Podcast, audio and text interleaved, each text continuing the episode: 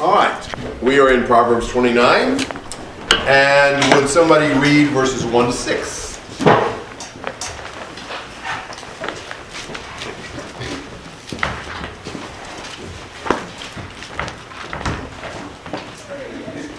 A man who hardens his neck after much reproof will suddenly be broken beyond remedy. When the righteous in, when the righteous increase, the people rejoice. But when a wicked man rules, people groan. A man who loves wisdom makes his father glad, but he who keeps company with harlots wastes his wealth. The king gives stability to the land by justice, but a man who takes bribes overthrows it. A man who flatters his neighbor is spreading a net for his steps. By transgression, an evil man is ensnared, but the righteous sings and rejoices. Well, 29.1 is kind of the uh, climax of a bunch of Proverbs. How many Proverbs talk about how we receive rebuke and correction? And what's he saying here? If you harden your neck, you're going to be broken. Yeah, absolutely. If you resist reproof, you're going to be destroyed. You know, how many times do we stubbornly refuse to listen to somebody who's correcting us? Just trying to prove we're right, trying to not let them, you know, be, be right. And look at how much it hurts us. Eric? Is this kind of like uh, Hebrews chapter 6 about how it's impossible to renew the person that's fallen away? Well, maybe in a way, because, you know, if we have that attitude, then what can bring us back? If we won't listen to rebuke, what else is there? And so, you know, it's like, you know, the, the bigger they are, the harder they fall. Really, the more stubborn they are against rebuke, the more damage it's going to do to them. You know, it's hard to accept reproof well. It's very easy for us to be stubborn and self willed and not like it when somebody says we're doing wrong. But it's just going to hurt us. You know, how smart is it for somebody to help us by correcting us and we won't listen to them? Because we don't want to be corrected. We want to always be right. Uh, and, and eventually, then, it becomes hopeless. Eventually, we, we, there is no remedy uh, for us. Uh, because we, you know, if we don't have the ability to accept correction, then what else is there? What can we do? Um, do you remember the passage in Second Chronicles 36 16, talking about the fall of Judah? But they continually mocked the messengers of God, despised his words, and scoffed at his prophets until the wrath of the Lord arose against his people until there was no remedy. There's an example. Judah not listening, not listening, not listening to the rebukes of the prophets until they fell and there was no remedy. So that would be kind of a historical application of this principle. You can get to where there's no coming back because you've just resisted too much rebuke. Listen to rebuke. We hate it, it makes us feel stupid, but it helps us. Comments?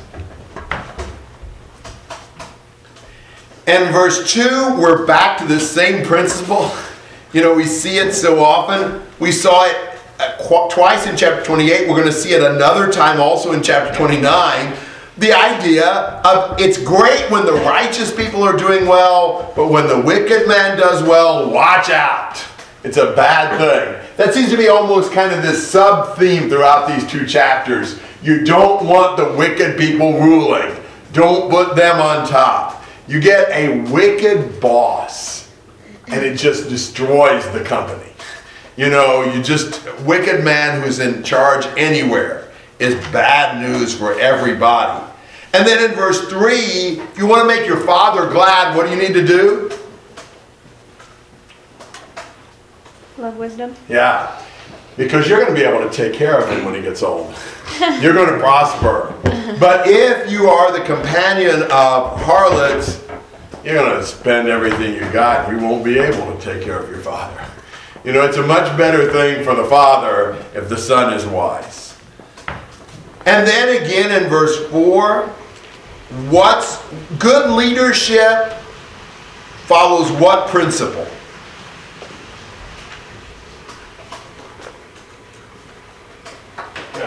Justice. That is foundational for leadership. You know, you need to be just. A greedy leader will bring the nation down, a just leader will build it up. It's the character of the leader that determines the direction of society. So you might think, always think about that. Keep that, you know, in your mind. Then look at verses 5 and 6. What happens when a man flatters his neighbor? He is just like hunting him and going to bring him down in a trap. Because the more you tell somebody how wonderful they are and how great they are, what starts happening inside the person you're telling that to? They start thinking that they're better than everybody. They start thinking they're better than everybody. They start being prideful. What happens when a person starts being prideful?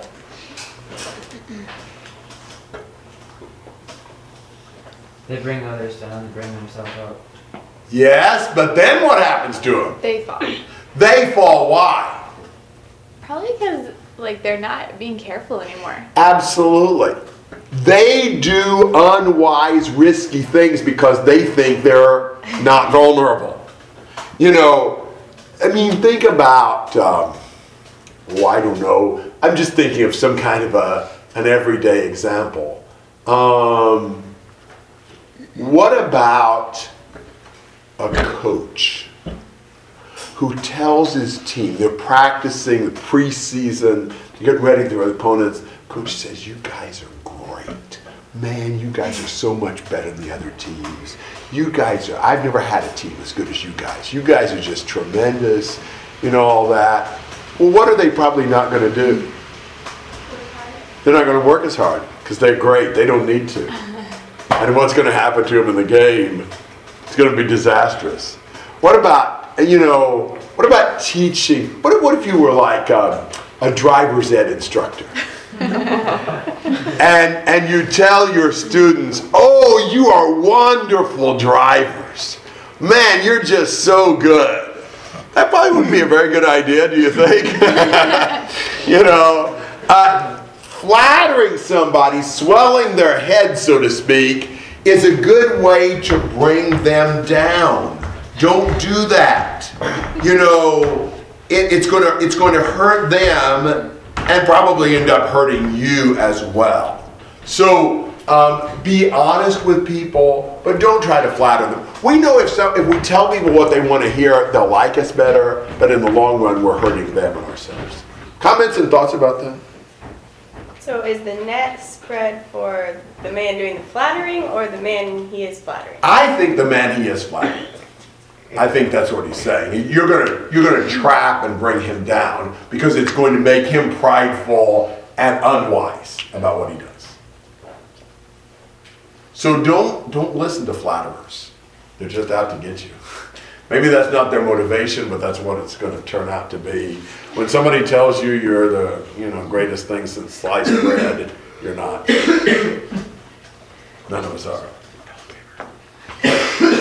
All right, other thoughts? All right, uh, how about 7 through 12? But the righteous care about justice for the poor, but the wicked have no such concern. Mockers stir up a city, but wise men turn away anger. If a wise man goes to court with a fool, the fool rages and scoffs, and there is no peace. Bloodthirsty men hate a man of integrity and seek to kill the upright. A fool gives full vent to his anger, but a wise man keeps himself under control. If a ruler listens to lies, all his officials become wicked. Some really true statements here. You know, the righteous cares about the rights of the poor. You know, righteous people will take care of even those without influence that are being mistreated. You know, a righteous person wants to see everybody treated properly. Wicked people don't care. Wicked people can see a Lazarus at their gate every day and not even pay attention. You know, it doesn't matter as long as it doesn't hurt them. But righteous people hate injustice and they will work to try to see that the right thing is done.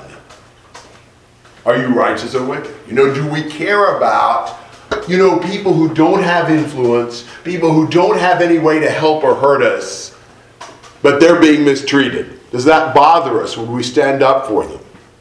Um, you know, you, you really have to think about that. Do you see people who are commonly mistreated?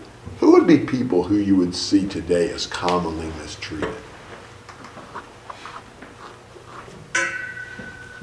Socially awkward people. Socially awkward people. Is that true? Do they get mistreated? How do you treat them? You don't want anybody to think you're they're a friend of theirs, do you? That could be social suicide. You know, so we really need to stand up for them and not certainly not treat them that way. There's others. You know, sometimes people of different nationalities, different races can be treated badly. A godly person would stand up for them. Um, so, you know, be concerned about the rights of everybody, even those that other people are looking down on and mistreating. Comments and thoughts? In verse 8, scorners, scoffers, they just keep things in an uproar. Wise people calm things down and keep peace. It is amazing how you take one foolish person and they can just keep everybody all upset all the time. Sometimes that's true in a church. You can take one loose tongued person and man, they can keep people mad at each other and keep conflicts going and things like that. You know, all because they just they say unwise things at bad times. You think about it. You may not see this yet, but you will. In a church, if you're very involved, eventually you're going to know things you're not supposed to know. You're going to know some gripes and criticisms that various people have of each other. They said something when they were mad one time about somebody else in the group. And if you want to, you can just keep everybody mad at each other. You can just let those drop at the wrong times and the wrong conversations and just constantly keep people stirred up. And you see that happening sometimes. A righteous person doesn't do that. A righteous person is a peacemaker. A righteous person wants to keep people calm and helping each other. But the scoffer just keeps things in flames all the time. Things are always a disaster when they're around. You know, so you've got to be responsible in trying to help people be at peace and work together. Uh, you see that in, in business. You know, if you're working on a job, sometimes having the wrong employee can just get people always fighting each other. Because they're always putting one person against another and always stirring things up. Comments about that? sometimes we don't really think very much when we're insulting someone or something like that. We could just be making a joke or something. And, you know, it's just a tiny little flame. But it's interesting how it sets a city aflame. And, you know, it can just spread and spread and spread without us even knowing. Yeah, good point. We need to be very careful about what we say about others, even jokingly. Sometimes jokes can be very cruel. Sometimes we intended them to be cruel. And it's, you know, what's the bad thing about cruel joking? What if somebody, what about somebody, what if somebody rebukes you for a cruel joke? What will you come back with? Yeah, that's true. Do what? Revenge. Revenge? You'll say, oh, it's just a joke." It was just a joke. It was just a joke. See, that becomes the way of getting out of responsibility. Oh, I was just joking. So you have to be careful about that as well. That can be a, just an excuse. Um, look at verse 9.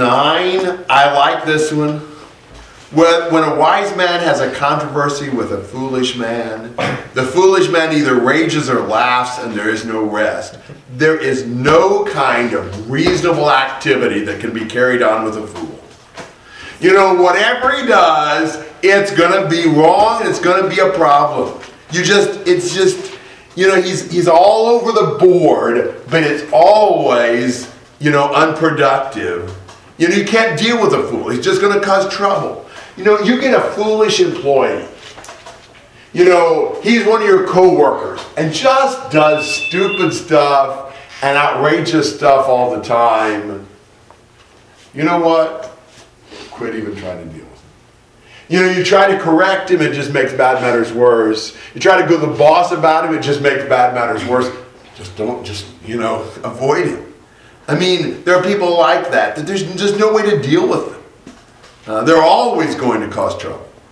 Um, the, the Proverbs shows you there are certain kinds of people that there's really not a way to be helpful to. And if there's not a way to be helpful to them, better off just not even getting involved with them. Comments and thoughts about that? Sometimes we want to think that everybody's good, but not everybody's good. Some people are bad news. And then think about verse uh, 10 violent men, you know, hate the righteous, but the upright are concerned for his life. You know, obviously, violent people don't like the ones who try to do the right thing. In verse 11, back to the fool. A fool always loses his temper, but a wise man holds it back. You know, a fool is just kind of the slave of every impulse. He's at the mercy of every, you know, irritation that he feels. He's always venting. You know, if he gets upset about every, anything, you know who's going to know it? Everybody. Everybody. You know, he never has the ability to actually have a feeling he doesn't express. You know, so whatever he feels, everybody's going to know it. If he's upset, you'll find out right away because he'll tell you. Is that a wise way to live? You know, there are times just not to say everything you feel. That, that's just an unwise way to live.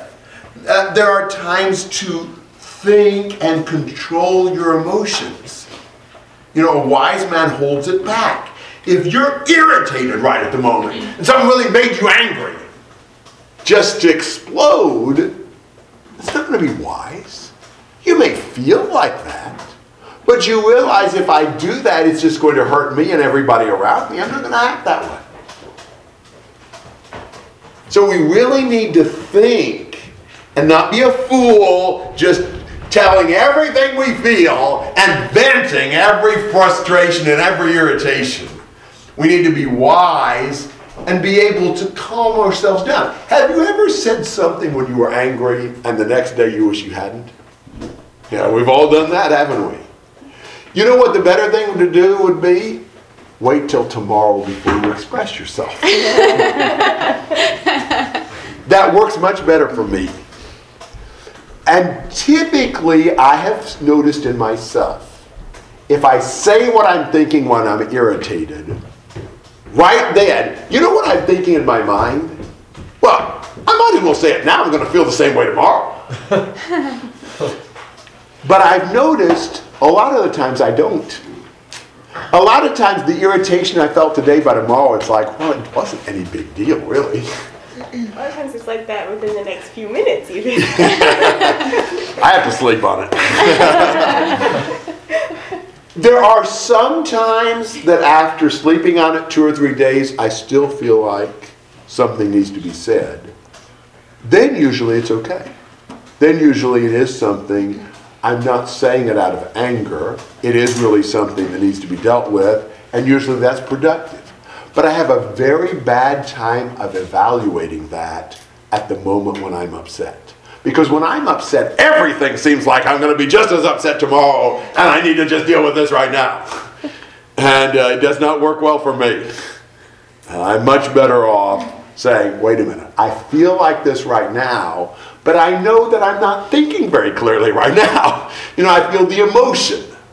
So I need to let the emotion pass, and then I can really look at it and see whether or not is this something that's really a serious matter, Or is this something that was no big deal at all and I just need to let it go?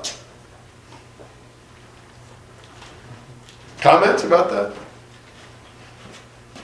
A lot of wise proverbs, aren't there? If we just follow these, wow, wouldn't our lives be better? You know? And then, I love verse 12. If a ruler pays attention to falsehood, all his ministers become wicked. Do you see what that's saying? What if the boss favors the people who do wrong? What's everybody in the organization going to start doing? Wrong! You know, some rulers, they don't want to hear the truth. They just want to hear flattery. Well, people learn how the game's played. People learn, oh, well, the thing to do is just tell the boss everything he wants to hear. And guess what? He never hears wise counsel. Hmm.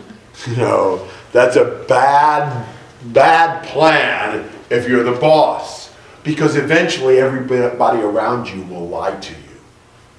Because they found, find out that lying to you is the way to get ahead with you. You don't want that reputation. You don't want to be that kind of a person. Um, it- it's amazing how much influence the character the ruler has on the people around you. And so, you know, more than what you think, the leader kind of influences the attitude and behavior of his of those under him. Um, it's just it's just really interesting how that works. Thoughts and comments about that? Some of the, you know, some of these proverbs, we just need to, you know, every little while think about them again and think, you know, does this have some application for any situation I'm in right now? Because I think a lot of times it really does.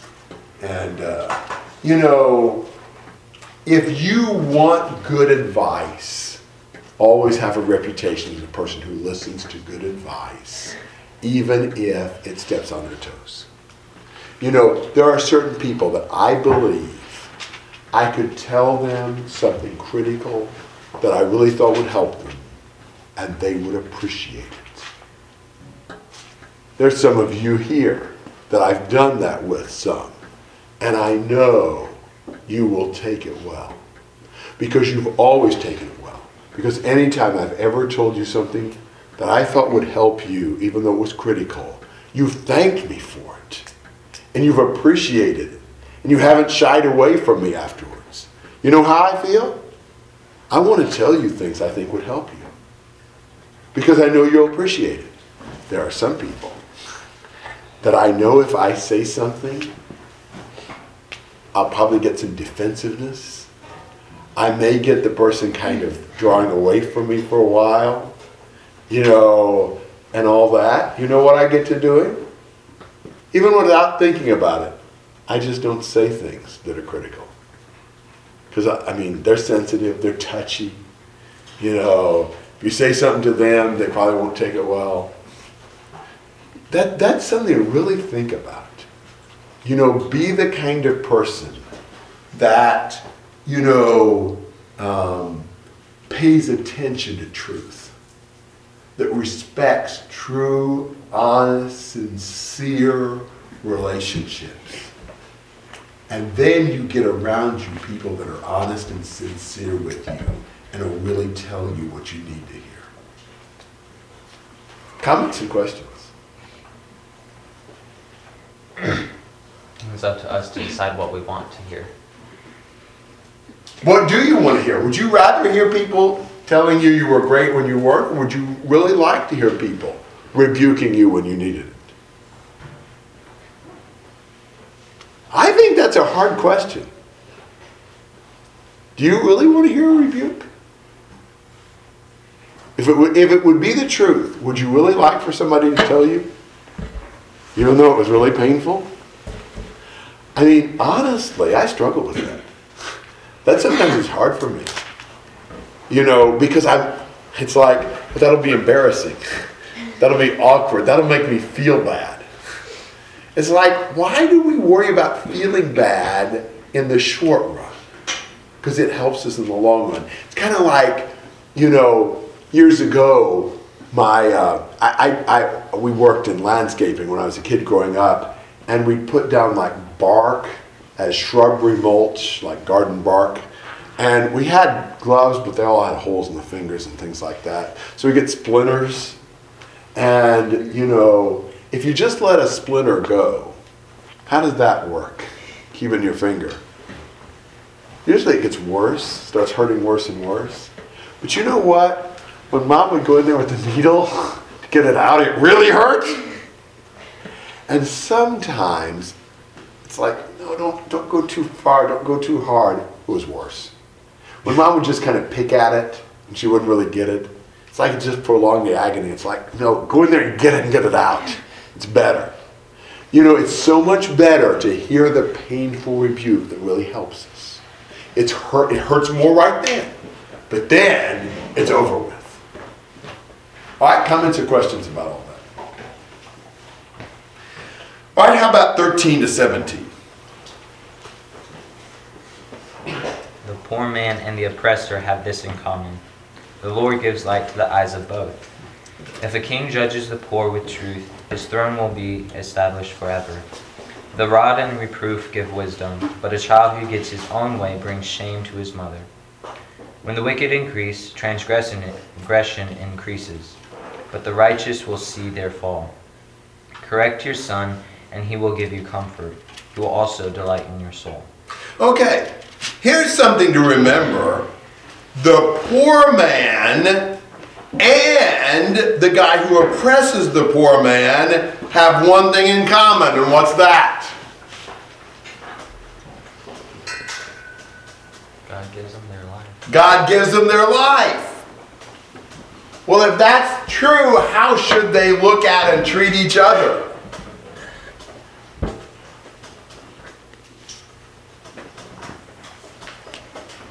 As equals, right? We need to remember that. Did God give life to the poor man as well as to us? Yeah, they're all alike. But sometimes we forget God is equally related to everybody. You know, He gave life to them all. I, I read just, uh, I think, perhaps a, a good illustration. I realize from a previous generation, but think about how it would apply in situations in your life. I was reading uh, Reader's Digest last month in the book section, had a reprint from like 50 years ago of a, um, a, a, black man who uh, enrolled in law school at the University of Arkansas. And back in the late 40s, actually. And oh my, it was horrible. The treatment that he got, just horrendous for a while. Eventually, by the end of his four years, he had actually got some respect and some sympathy. But at first, it was really bad. And, you know, you think, well, how could people act that way? You know, it doesn't matter. Um, but that's so often the way it is. Somebody we look down on. You know, who is it that you look down on? Who is it that to you, you know, is kind of not very respectable? God made them too. You know, and, and you see illustrations from a long time ago, and you think, ah, man, I can't believe people would treat somebody that way. But who do we treat badly? Who do we look down on? God made them both. That's what he's saying. So we always try to be fair and just with everybody because they're God's children too. God's children in the sense they're God's creation. Comments and thoughts?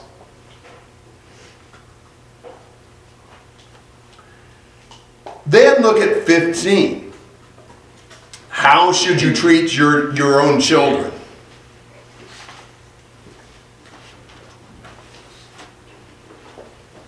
Not that you have any yet, but when you do, how should you raise them? with a stick. Meaning, Discipline. discipline. So your child misbehaves, you spank him. Is that the key to raising children? Make sure you spank them enough? No. What's the other thing that they need? Reproof. Reproof. What's the difference between spanking and reproof? One can just be a demonstration of frustration or anger. They're the ones actually made for their good and, and to teach them. Absolutely. You need to balance those two things out. It is not just spanking, it's also verbally instructing and correcting. And you bring those two things together. You discipline and you speak properly. You give wisdom to the child. So it's important that you communicate and it's important that you discipline. Some parents are bad about communicating. Maybe they'll spank, but they won't talk to their children. They won't explain principles of wisdom to their children. That's part of what we need to do. Think about, don't think about how your parents have treated you. Think about preparing yourself to be a good parent. Be ready to spank properly, but also to speak and communicate to teach your children. But what about the child who gets his own way? How's that going to be?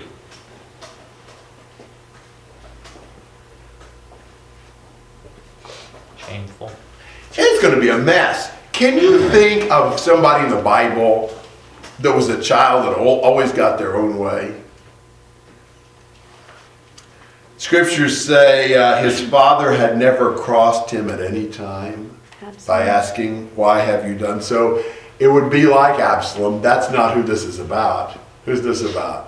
Where his father had never crossed him at any time say, by asking, Why have you done so?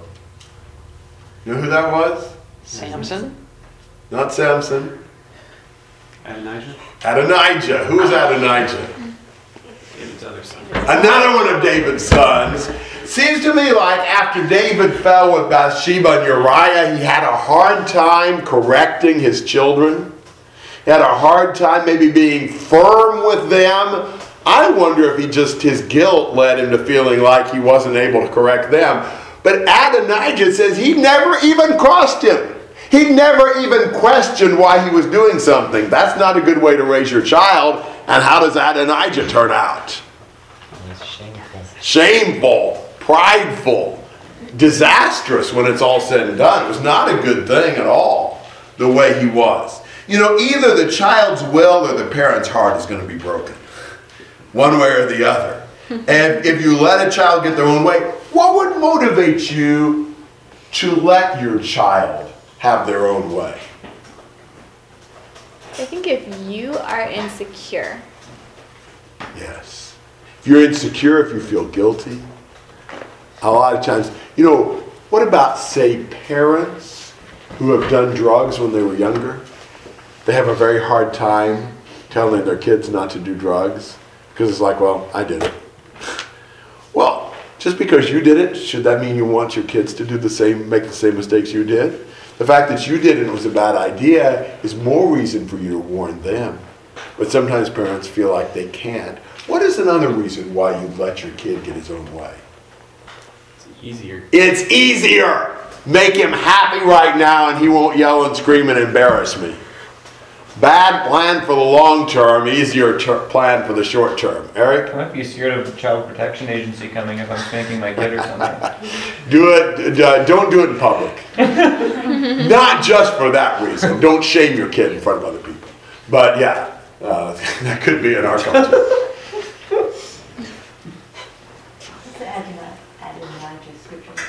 That is 1 Kings chapter 1, verse 6, I think is what I read. Other thoughts about letting your kid have his own way? Just don't do that. You also got verse 17 correct your son, and he will give you comfort. He will also delight your soul.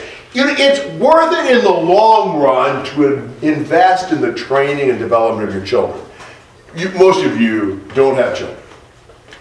It is a lot more work and effort to carefully and wisely raise your children than it probably looks like if you haven't done it before.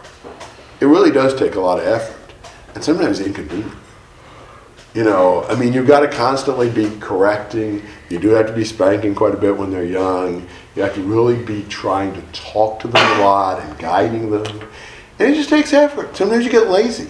Sometimes it's like, give them what they want, shut them up. No, it's hurting them in the long run. It's going to hurt you in the long run. You, if you're not ready to be a parent until you're ready to really deny yourself and really, um, you know, sacrifice a lot of, of your own, you know, desires to really train your child. It takes a lot of work to raise your children well. Reminds me back to chapter 28 and verse 23 where it says, uh, Whoever rebukes a man will, will afterward find more favor. Yeah. Training a child will find more favor afterward than just doing giving the child whatever he wants, or whatever is easy for us. Yes. Yeah, that's exactly right. How many proverbs talk about the long run instead of just what's going to make me happy tomorrow or today or five minutes from now? And so, in the long run, it's so much better to train your children well. I mean, think about what happens. Just think about it in practical terms. Little Johnny is throwing a temper tantrum. You are busy, you're tired, you have a headache. There's people around that are that you're embarrassed by Johnny throwing a temper tantrum. What is little Johnny throwing a temper tantrum over? He wants this toy you took away from him. Well, what do you do? Give him the toy. And what does that do in the short run for little Johnny? It's okay to do that. Makes him happy. Now little Johnny's happy and he's not throwing a temper tantrum. And it doesn't uh, bother my headache and I can get what I need to done. He's not embarrassing me anymore. But when little Johnny's temper tantrum got him the toy, what does that do? I can get what I want when I throw a temper tantrum. And so what's he going to do the next time he wants something? Throw a temper tantrum. And about how many temper tantrums will that giving in to one create? Several. you give in to one temper tantrum, even if he doesn't get what he wants the next time, he's going to try it a few more times before he finally decides it's not working anymore. So you give into one temper tantrum, and you're probably leading to about six or eight more. Even if you don't give into those. Now let's say, you know, you give into one, then you resist about three, and then you give in again. Whoa, then you got about 10 you're going to have to pay for. Pretty soon it's temper tantrum city. That's the only way this operates. And then it's like, well, you got to give in now because I mean it's just going to be constant warfare if you don't. You have to hold the line on doing the right thing, and it's hard. It takes a lot of self-discipline. In the short run, you're doing the thing that's harder. But wow, it's so much better. Have you seen the parents whose little Johnnies always throw temper tantrums? Who are always mean and ornery? Is that the kind of kid you want to raise?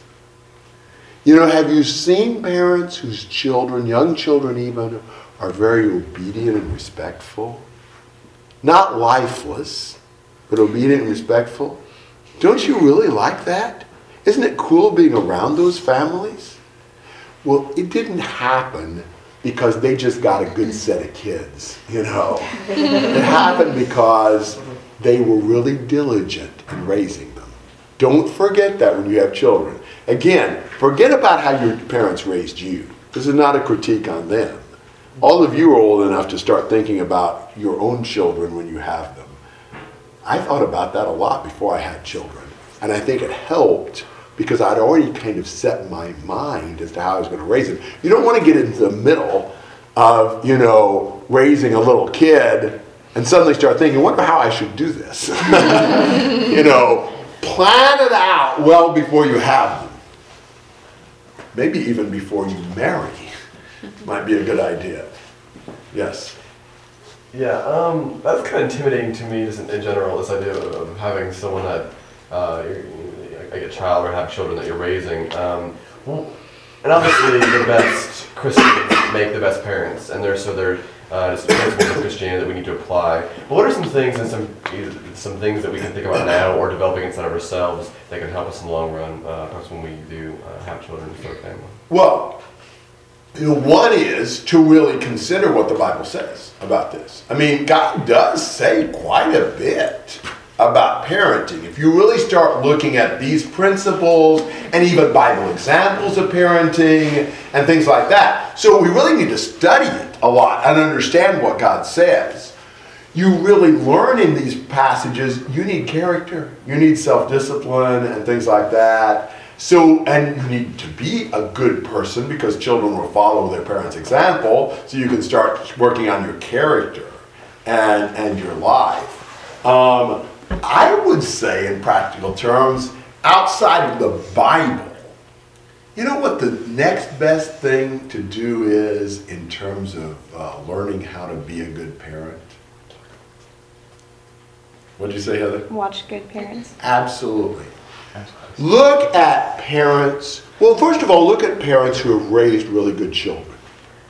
Do you see any parent? Do you look look at kids that you think, even teenagers or young adults, that you say, "Wow, those are really fine children." You you you see maybe three or four siblings that all of them are really good, really strong kids. I would say, for example, you know, look at, you know, Colin and Caleb and Cassie and Cami. Most of you know some of those. Good kids, aren't they? Good young adults. And they're all for good. You know, and and really good. Well, that would lead me back to talking to Dixon and Nancy and saying, what are some things I need to learn about how to raise good kids? Because I mean, somebody who's been successful, maybe one kid turned out well and the other three were rotten. Well, that's maybe not that's so helpful. But when several are really good, then it makes you think, well, there must be something that those parents did right. You know, so talk to them. Observe parents as they're raising children. Do you see some families where the children seem to have a lot of life, but they are obedient and respectful? And you see other families where they just seem to have constant struggle and tension and chaos? Start watching. I remember, for example, I may have used this before, but I, uh, one of the places where I kind of uh, did a little bit of uh, experimental preaching, I got to live in different families' homes over a summer, several different homes. And that was really interesting because I got to watch these parents as they dealt with their little kids. And one of the homes where I was, great people who were parents, spiritually, I thought I really liked them, really respected them, really leaders in the group. But with their kids, it was just fascinating. These kids were like, I think as I remember, maybe like three and five or something like that. And I saw what happened because I watched this happen. I watched as, you know, Junior misbehaved, a mom would say, Don't do that. Junior would stop. Then he'd start again, and mom would say, Don't do that. Junior would stop. Then he'd start again, mom would say, If you do that again, I'll spank you. And Junior would stop. He'd do, if, I, if you do that again, I said, I thank you. Literally. I saw it get to the point where mom got up and took a step, and Junior stopped. And she'd sit back down. She got up and took three steps, and Junior stopped. It was like a 20 minute process. It was like, wow. I, I learned a lot from that. Unfortunately, it was negative. And, and they were good people. I respected them, you know, in many ways. But they you know, I don't think she realized the game that was going on. I mean, she was distracted or whatever. She'd done it before. And so it was just kind of her mentality as to how to deal with the kids. But the kids weren't good. They were really rotten kids, even at that stage. And, and living when they're home for a week or two, I saw what was going on. You know, what happens When as a parent you say, if you do that again, I'll spank you, and then you don't. What did you just do? You just lied to him. You know, I said, you do that again and I'll spank you, and I don't do it. I just lied. Well, what does the kid find out? Doesn't matter. So watch examples also. I think and pray. You know, uh, and I would say, you know, you do as you think best. But you know something that Sandra and I did before we even got married is we talked some about our principles and ideas about raising children. You know, that's going to be an important part of our life together. You know, I wouldn't have wanted to marry someone that we really had totally opposite ideas about how we ought to raise our kids. That would not work well. So that's something that I insisted that we discuss and think about before we even got married. Other thoughts? Right. In all cases, kids do exactly what you train them to. So, you know, Junior knew that, you know, once she takes seven steps or, you know, once the, the vein on her forehead pops out, that's time to obey. You know the decibel level that is is the threshold. You know, it's interesting. Have you ever seen parents that don't yell at their children, but their children are still obedient? There's not a whole lot of those around, but watch them. And you'll see parents who consistently don't yell, but do discipline, their children will obey them when their parents talk in a calm voice. You don't have to yell. If the children learn that a calm statement by the parent has to be obeyed also. you know, the child does learn, you know, what to do. And don't ever fall into this trap. I hear parents doing this in various ways, basically saying, I don't know why I got such rotten kids. and they're not talking about 20 year olds, they're talking about two year olds. Granted, you know, you get to be an adult, you're responsible for your own actions. But a two year old didn't just inherit a rotten two year old. Now, granted, kids have different personalities when they come out of the womb. And, you know, you're not going to just change their personality, but you can raise a good kid, you know, all along by your actions. You didn't just get a rotten one. So, other thoughts? Cameron? What you expect of them is what they're gonna do. That too. My dad uses the example in his sermon, so I'm gonna use it. That my grandfather used to raise pigs, and most people, the pigs, they expect them to be living in the mud, and they expect that, and so they live in the mud. My grandfather raised them indoors. He would have an indoor hard floor for them. Instead of having the mud, they would go out, they'd do the ridges, they come back in, and they'd wipe their feet as they come in. Because that's what he expected of. And that's how he raised my parents.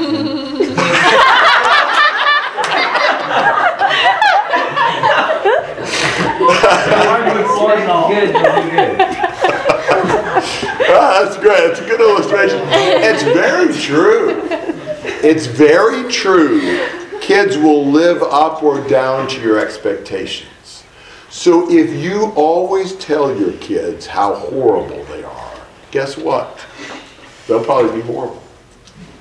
If you tell your kids how good they can become with God's help, they'll want to become that.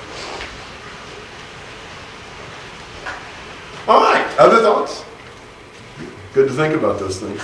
Um, all right, how about 18 to 21?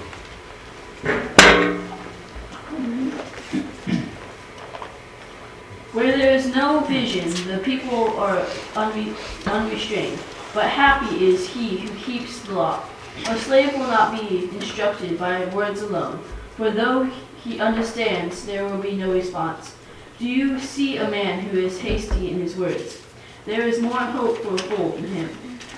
He who pampers him, pampers his slave from childhood, will in the end find him to be a good son. Okay. Um, look at verse 18. Where there's no vision, the people are unrestrained. That passage is actually translated several different ways and understood different ways. But look at it in the light of the last half. Happy is he who keeps the law. I think when he's talking about vision here, he means uh, uh, God's instruction. You know, uh, God's prophets would get the revelation of God in a vision. So he's saying where there is no instruction from God, then the people are unrestrained. If you don't have God's word, then people just cast off all restraint and they go wild. You know, uh, they, their hormones and emotions will just decide everything for them. You know, so if there is no word from God, if there's no law, if there's no righteous principles, watch out. You know, there's really no limit. It's one of the problems with the idea of like God didn't create man, there is no God, evolution made everything. Evolution is not a moral thing. So if there's really no God, then who decides what's right? Society. Well, why does society know any more about it than I do? You know, and society changes. So if we sacrifice the idea there is truth and there's an almighty creator, ruler, judge, eventually people just decide they can do anything they want to. And so there's no order, there's no principles, it's chaos. You don't want that. Thoughts about that? A very true principle. Look at the end of the book of Judges. You know, everybody did what was right in his own eyes. Those last five chapters, disaster city. Wow. Some of the most horrible stuff that ever happened in the Bible happened in those last five chapters of Judges. And he flanks it, beginning and end. Everybody's doing what's right in his own eyes. This is what you get. Here. Yes. As the, the contrast is interesting because the second half is, but happy is he who keeps law, referring that the first half, the unrestrained people, are unhappy. Yes. Which is a lot of times we think having freedom is going to give me happiness, going to give me fulfillment, when really it's going to find us to be very unpleasant and being very uh, sorrowful. Excellent point, yeah. Yeah, you don't really find happiness in just going wild. Ultimately, that's an unpleasant way to live. All right, how about uh, verse uh, 19? What are you going to have to do with a slave?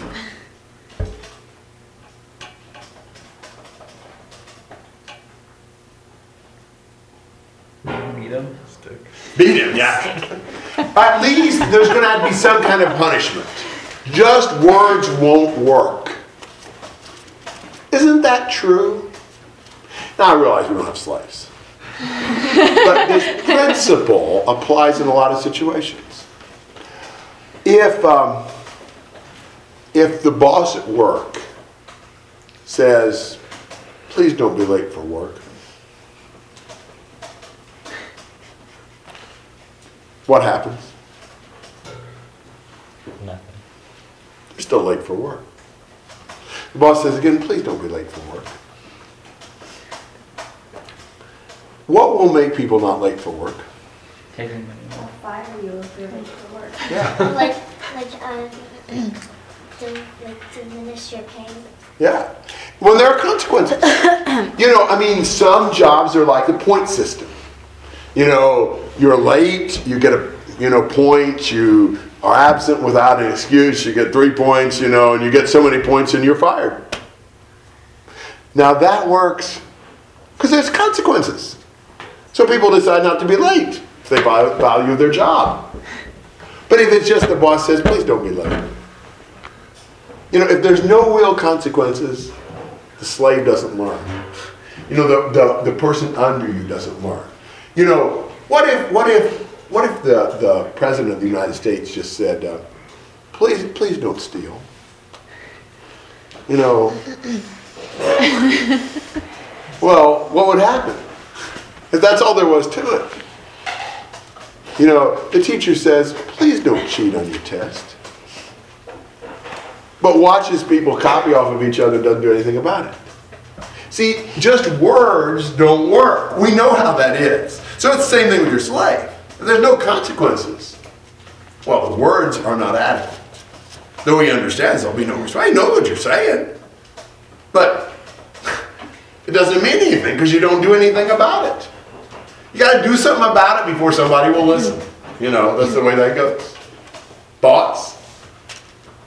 Getting pretty wise principles. Is that can only be applied to? Um, is this a principle that he's, he's telling us that works, or is he saying that this only applies to having like an uh, employee employer? I think it works in a lot of relationships. There's no consequences, then people don't listen. You know, I don't know, what else would you think about applying it to? I was just thinking about you know how to deal with brethren uh, and, and each other. You know, what are some ways? in which we- Well, what about if you say, please don't live with your father's wife? But you don't discipline. Yeah, I think that would be a good illustration. You say, please, please work for a living. Don't mooch off your brethren. But there's no consequences. Yeah. I think in, in a lot of situations, consequences, you know, make the difference. You know, you learn from the pain. All right, how about verse uh, 20? This is amazing. This is the second one of these we've seen. Do you see a man who is hasty in his words? There is more hope for, for a fool than for him. You know, in Proverbs, it is tough to imagine what would be worse than a fool.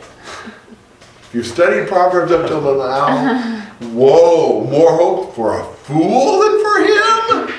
I mean, the fool is like the bottom of the totem pole in Proverbs. So when you're outclassed by a fool, you are bad. Who is that? The guy who speaks hastily. Wow. That's something to really think about. Look at Proverbs 26 12. That's the other one. Do you see a man wise in his own eyes? There's more hope for a fool than for him. So the two groups that are even worse than a fool in Proverbs the guy who's wise in his own eyes, the prideful person, and the one who's hasty in his words. Those are the two groups that are even worse than a fool. That, that's something to really think about. Or are those the same group? Yes. Someone's wise in his own eyes. He'll want to impart wisdom to everyone around him. Yes, he'll think everything he says is wonderful, and so he'll talk without thinking. Yeah. But here, definitely, think before you speak. You know, be careful when you're very upset, you know, when you're prideful, when you think everybody needs to hear, you know, everything you have on your, in your mind. Uh, you know, when you want to share some juicy bit of uh, information about someone else, you know, etc. There's all kinds of places and situations we have to be slow to speak. And um, then in verse 21, we're back to the slave. He who pampers his slave from childhood will in the end find him to be a son. You know, you don't discipline the slave at the beginning, there'll be trouble later on. You know, an indulgent master creates an ungovernable slave. Um, you know, this might be an illustration. Um, this is from another era, but at Florida College when I was there, um, for a few weeks I was like the dorm monitor. And, uh, you know, you, you were supposed to do room checks. I mean, I don't know if any of that's done anymore at FC, but, but back then you do room checks and they had to be in the room. And Then you had lights out. Unless they had permission for late, late lights, the lights all had to be out by midnight. Again, wow, times have changed, haven't they? If any of you have been there. But, uh, but so, you know, I thought about it. I mean, I kind of, uh, I was kind of in the middle of the semester and I, I, I took over for that. What I decided to do, I was pretty strict right at first.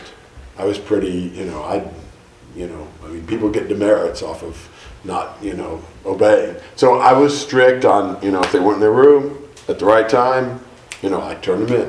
If they weren't dim the lights out, you know. And then after I'd established the pattern that I was going to be tough, I could relax a little bit more. If they were getting their lights turned out or whatever, they have to be quite so strict. But I realized I've got to let it be seen immediately that I'm not just going to let people get by with anything. And, and that's often true. You got a slave, you got an employee. You don't have to teach him from the beginning. You got to obey. You know, can't get by with stuff. Then, as you establish that respect, you may be able to back off just a little bit and it'll work.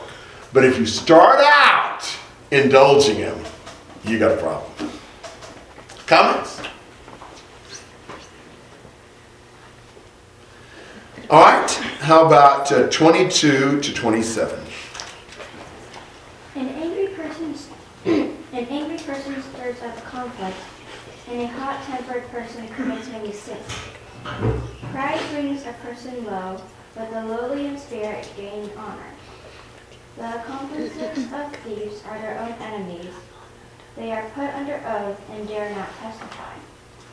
Fear of man will prove to be a snare, but whoever trusts in the Lord is kept safe. Many seek an audience with the ruler, but it is from the Lord that one gets justice. The righteous detest the dishonest, the wicked detest the upright. So, an angry man will stir up strife. A hot tempered man abounds in transgression. Anger is like a breeding ground for sin. There's so many bad things that come out of anger. I understand there are moments of righteous anger in the Bible. Jesus was angry a couple times. But the vast majority of times that anger is dealt with in the Bible, it's a bad thing. Because it's usually selfish anger. It's rarely godly anger like Jesus had. So anger normally leads to just all kinds of bad things. You know, stirring up strife, you know, and transgression that abounds. You got to control your temper. And I think we don't think about that as much as we ought to. You know, I think we are uh, unwise a lot of times about anger. We would think about other kinds of sins as being really bad. You know, if I were to have asked you, you know, list the worst sins you can think of, what would we say? Murder, stealing, adultery, drugs, you know, lying, cussing. You know, I wonder how far we get in our list before we put anger. And yet I think anger is probably a bigger problem for most of us than some of those others. We tend just not to see that as being so bad. But look at all the damage that it does here. All right, comments or thoughts? Yeah, Vic? Um, in God's eyes, all sin is the same.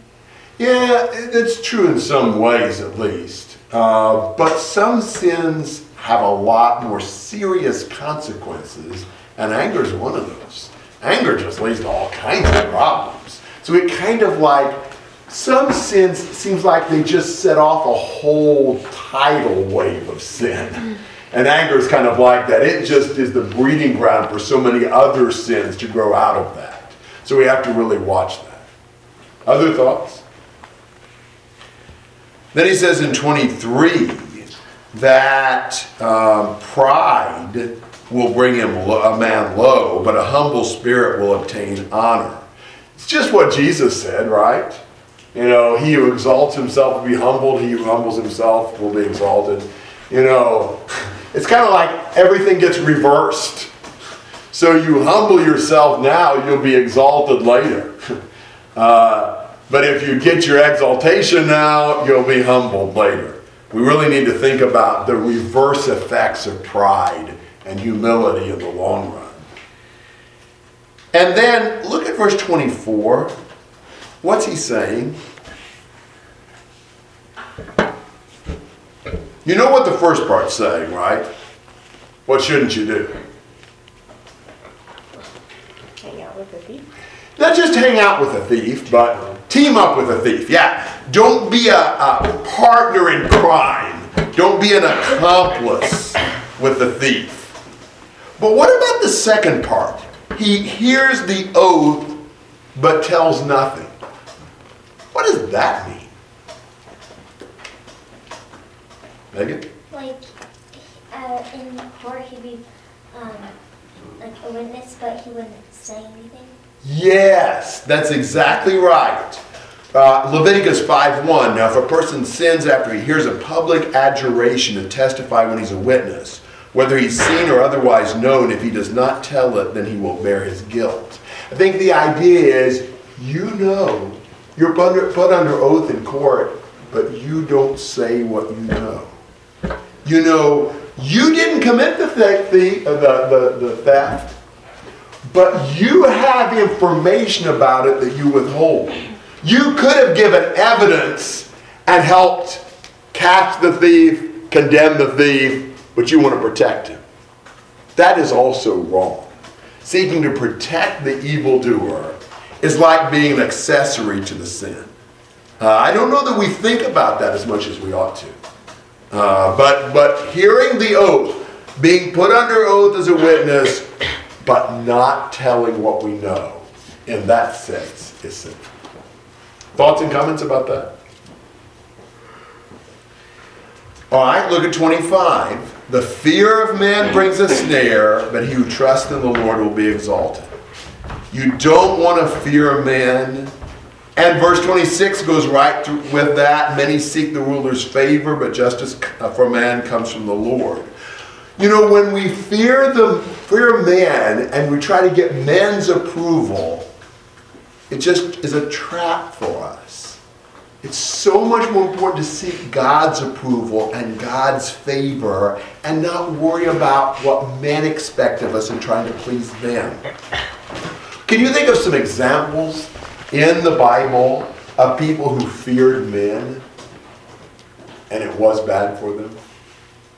In Galatians 6, Paul says that the Judaizing teachers wanted to make a good showing in front of men. Good point. Yeah, it's a little deeper example. It's exactly right. Their motivation for teaching the false doctrine was seeking men's approval and trying to get in good with their fellow Jews, non believing Jews. Yeah. Blind man's parents in John 9. Yeah, the blind man's parents were afraid to even say who had healed their son because they didn't want to get ex synagogued as they would have if they had been open about their faith in Jesus. Herod in Mark 6 when he didn't want to go against his uh, oath. Wanted to save face in front of his dinner guests because he'd make that foolish oath and he didn't want to look like too much of a wimp that he wasn't didn't have the stomach to kill John. Yeah, good point. Who else? That, that's some good ones. Not the ones I had though. People who fear men in the Bible. Eric. Um, uh, the first king of Israel. Saul. Saul. Saul, when he feared the voice of the people in chapter 15, and as a result, he he obeyed their voice. Uh, that may have almost been more his excuse than the reason, but yeah, if he was really honest about that, right. How about Peter when he denied Jesus? That was pretty consequential. What about Abraham and Isaac when they lied about their wives? Because they were afraid. We just always hurts us when we're worried about pleasing people or when we're fearing people. We ought to seek to please the Lord. You know, don't worry about even seeking the ruler's favor. Because in the long run, there's no ruler that really governs the world. It's God. So don't worry about what pleasing some important person. You please the Lord. He's in charge of the important people. That's a lot more uh, uh, valuable in the long run. Comments or thoughts? And then verse 27. There are two ways of life that are just totally incompatible. An unjust man is abominable to the righteous. He who is upright in the way is abominable to the wicked. Righteous and wicked people detest each other's lifestyle. You know, they're just two totally opposite ways of life. We want to try to merge them somewhere in the gray area in the middle. Doesn't work. You know, if you're really righteous, you hate wicked actions because you love God. And wicked people can't stand righteous acts. They're just two totally separate, opposite attitudes, lifestyles, and destinies. Comments and questions?